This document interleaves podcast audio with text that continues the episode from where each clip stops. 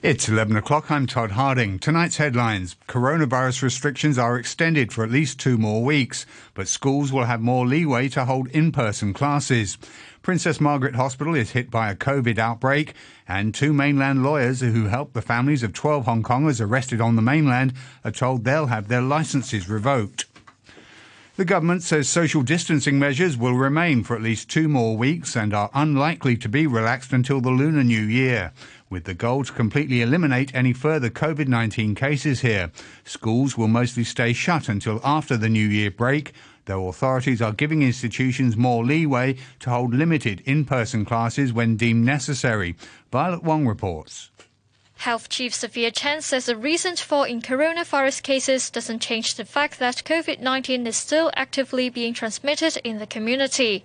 As such, all social distancing measures, including a gathering ban, dining restrictions and targeted business closures will remain for at least a fortnight and likely until the Lunar New Year break. People may be impatient and also fatigued, but unless and until we all work together in reducing people's flow, I'm very worried that these clusters and these outbreaks uh, may continue. In person classes at kindergartens will remain suspended until the New Year break, but primary and secondary schools, along with special schools and private tuition institutes, will be allowed to have a maximum of one sixth of their students back on campus for half day classes starting next week when deemed necessary. Respiratory diseases expert Leung Chi Chiu says the limited classes shouldn't be a problem. As long as it's uh, taken on a limited scale and with suitable control measure, additional risk to the community will be relatively small. He also says if people are disciplined and avoid social gatherings,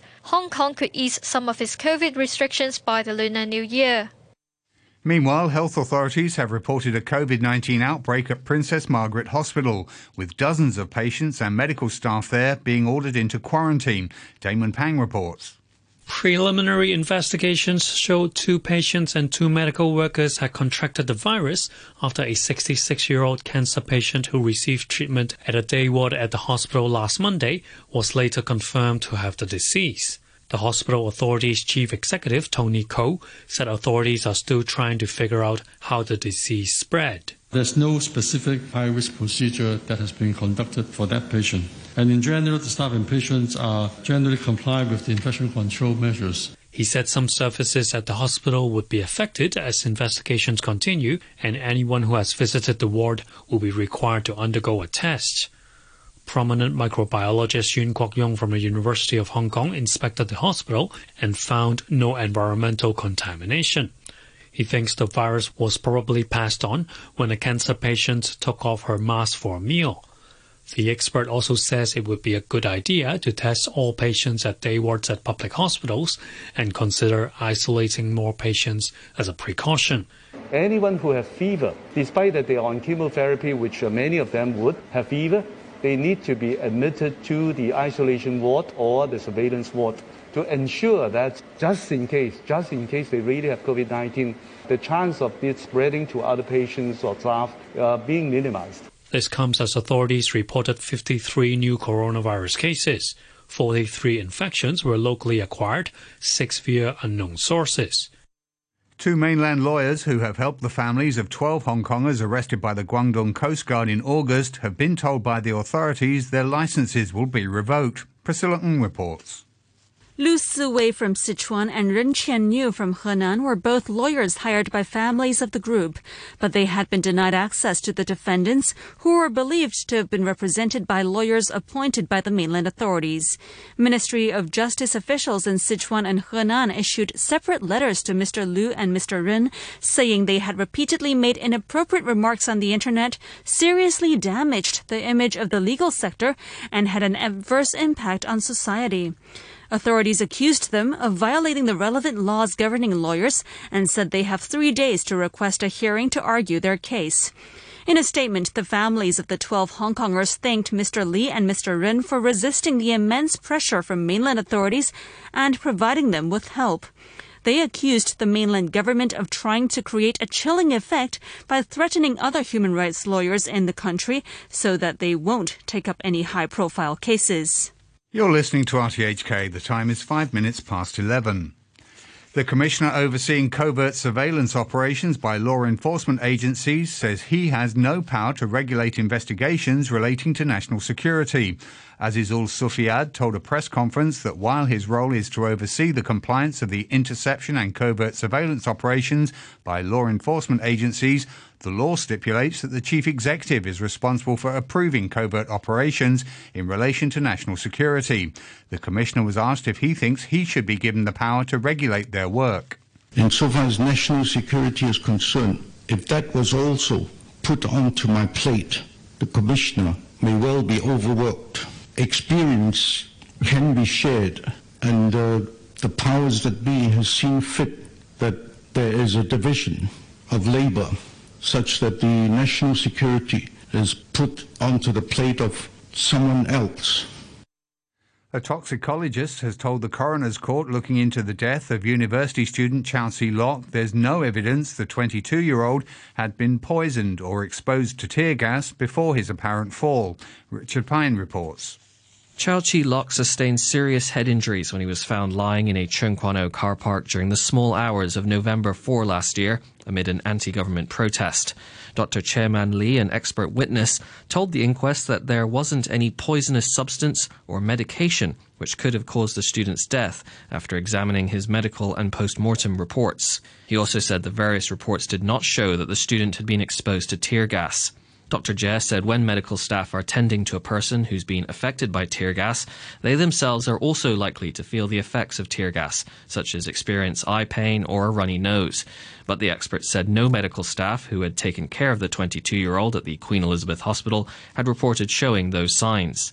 He added that the firing of tear gas could emit a small amount of cyanide, but it is almost impossible that a person could die of poisoning after inhaling cyanide in tear gas. The government is offering a new service to alert people whose cars are subject to a license plate search. The Transport Department says registered owners who sign up for the service would be informed via email, so they're aware their personal data has been disclosed to a third party.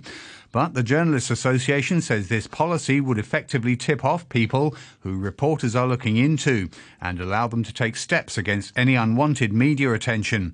License plate searches came into the spotlight in November when an RTHK investigative journalist, Bao Choy, was charged for allegedly violating traffic laws while looking up license plates for a documentary on the Yuen Long mob attacks. RTHK's English language current affairs programme Backchat has cancelled its annual Person of the Year contest, citing voting irregularities. Vicky Wong reports.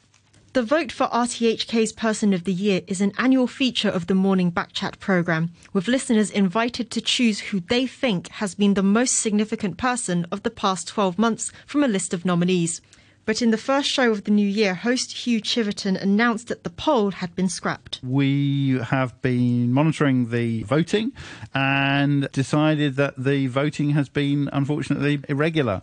It's been looks like it's been manipulated, and therefore, instead of knocking certain people out or changing things around, we decided to cancel the whole thing. Contributors on the show also pressed for more information without any luck. There was some campaigning going on, but that was fair, isn't it? It seems kind of bizarre that the thing is simply shut down. Nominees for the award included figures who featured prominently during the coronavirus pandemic. Other figures included Chief Executive Carrie Lam, investor activist David Webb, and World War II veteran Peter Choi, who passed away last year.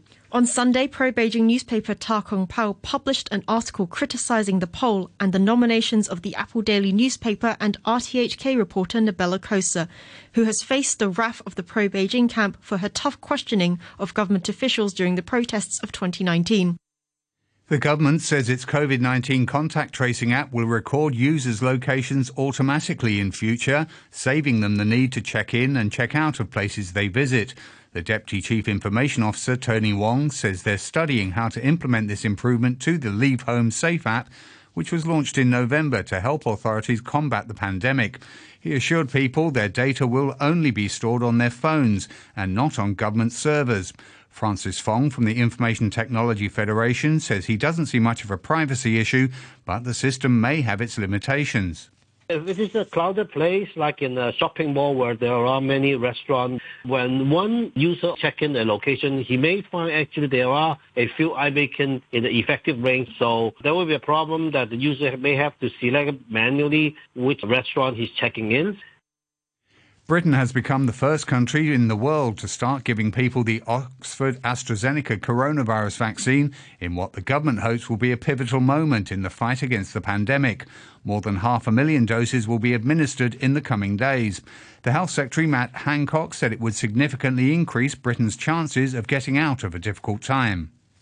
If the vaccine rollout is a national effort, so too there is now a national effort to keep people safe until that vaccine rollout works. It means that all of us have got to act like we've got the virus in case we have it to stop it spreading to others. That is the only way that we can control this. A British court has ruled against extraditing the WikiLeaks founder Julian Assange to the United States to face charges over the publication of thousands of classified military and diplomatic documents. The judge cited concerns for his mental health and the risk he might kill himself in an American prison. His fiancée, Stella Moris, hailed the decision as the first step towards justice.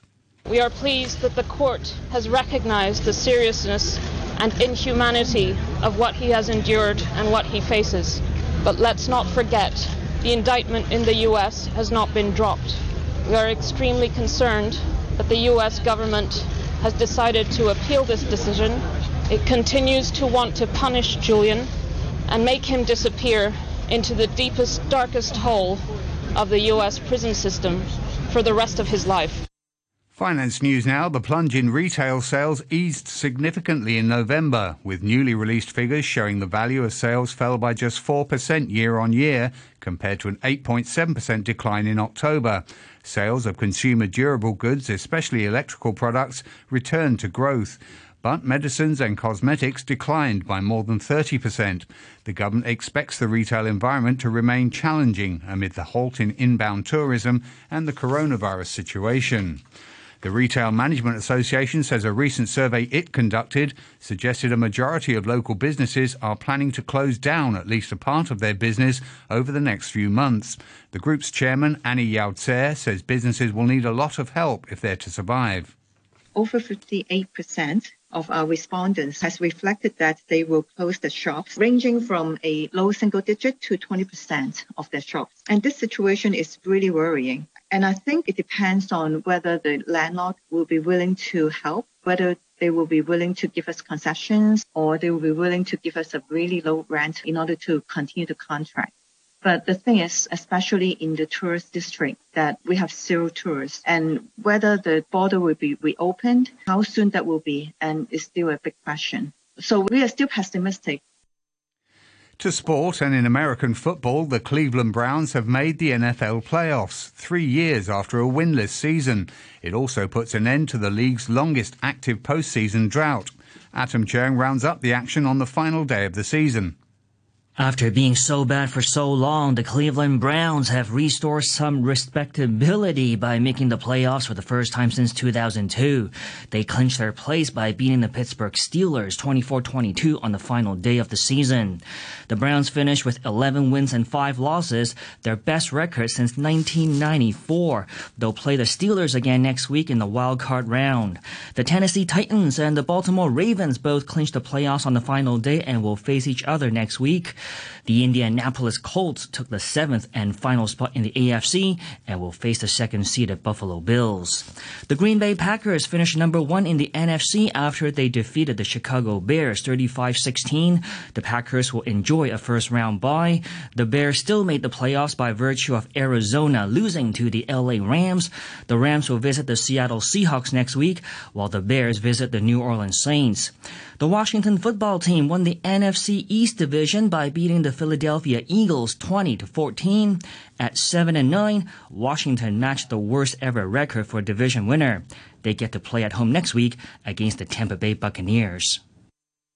Atom Chung reporting. A reminder of our top stories tonight. Coronavirus restrictions are extended for at least two more weeks, but schools will have more leeway to hold in person classes. Princess Margaret Hospital is hit by a COVID outbreak. And two mainland lawyers who helped the families of 12 Hong Kongers arrested on the mainland are told they'll have their licenses revoked. The news from RTHK. In our newsroom, thanks to Todd Harding, we'll have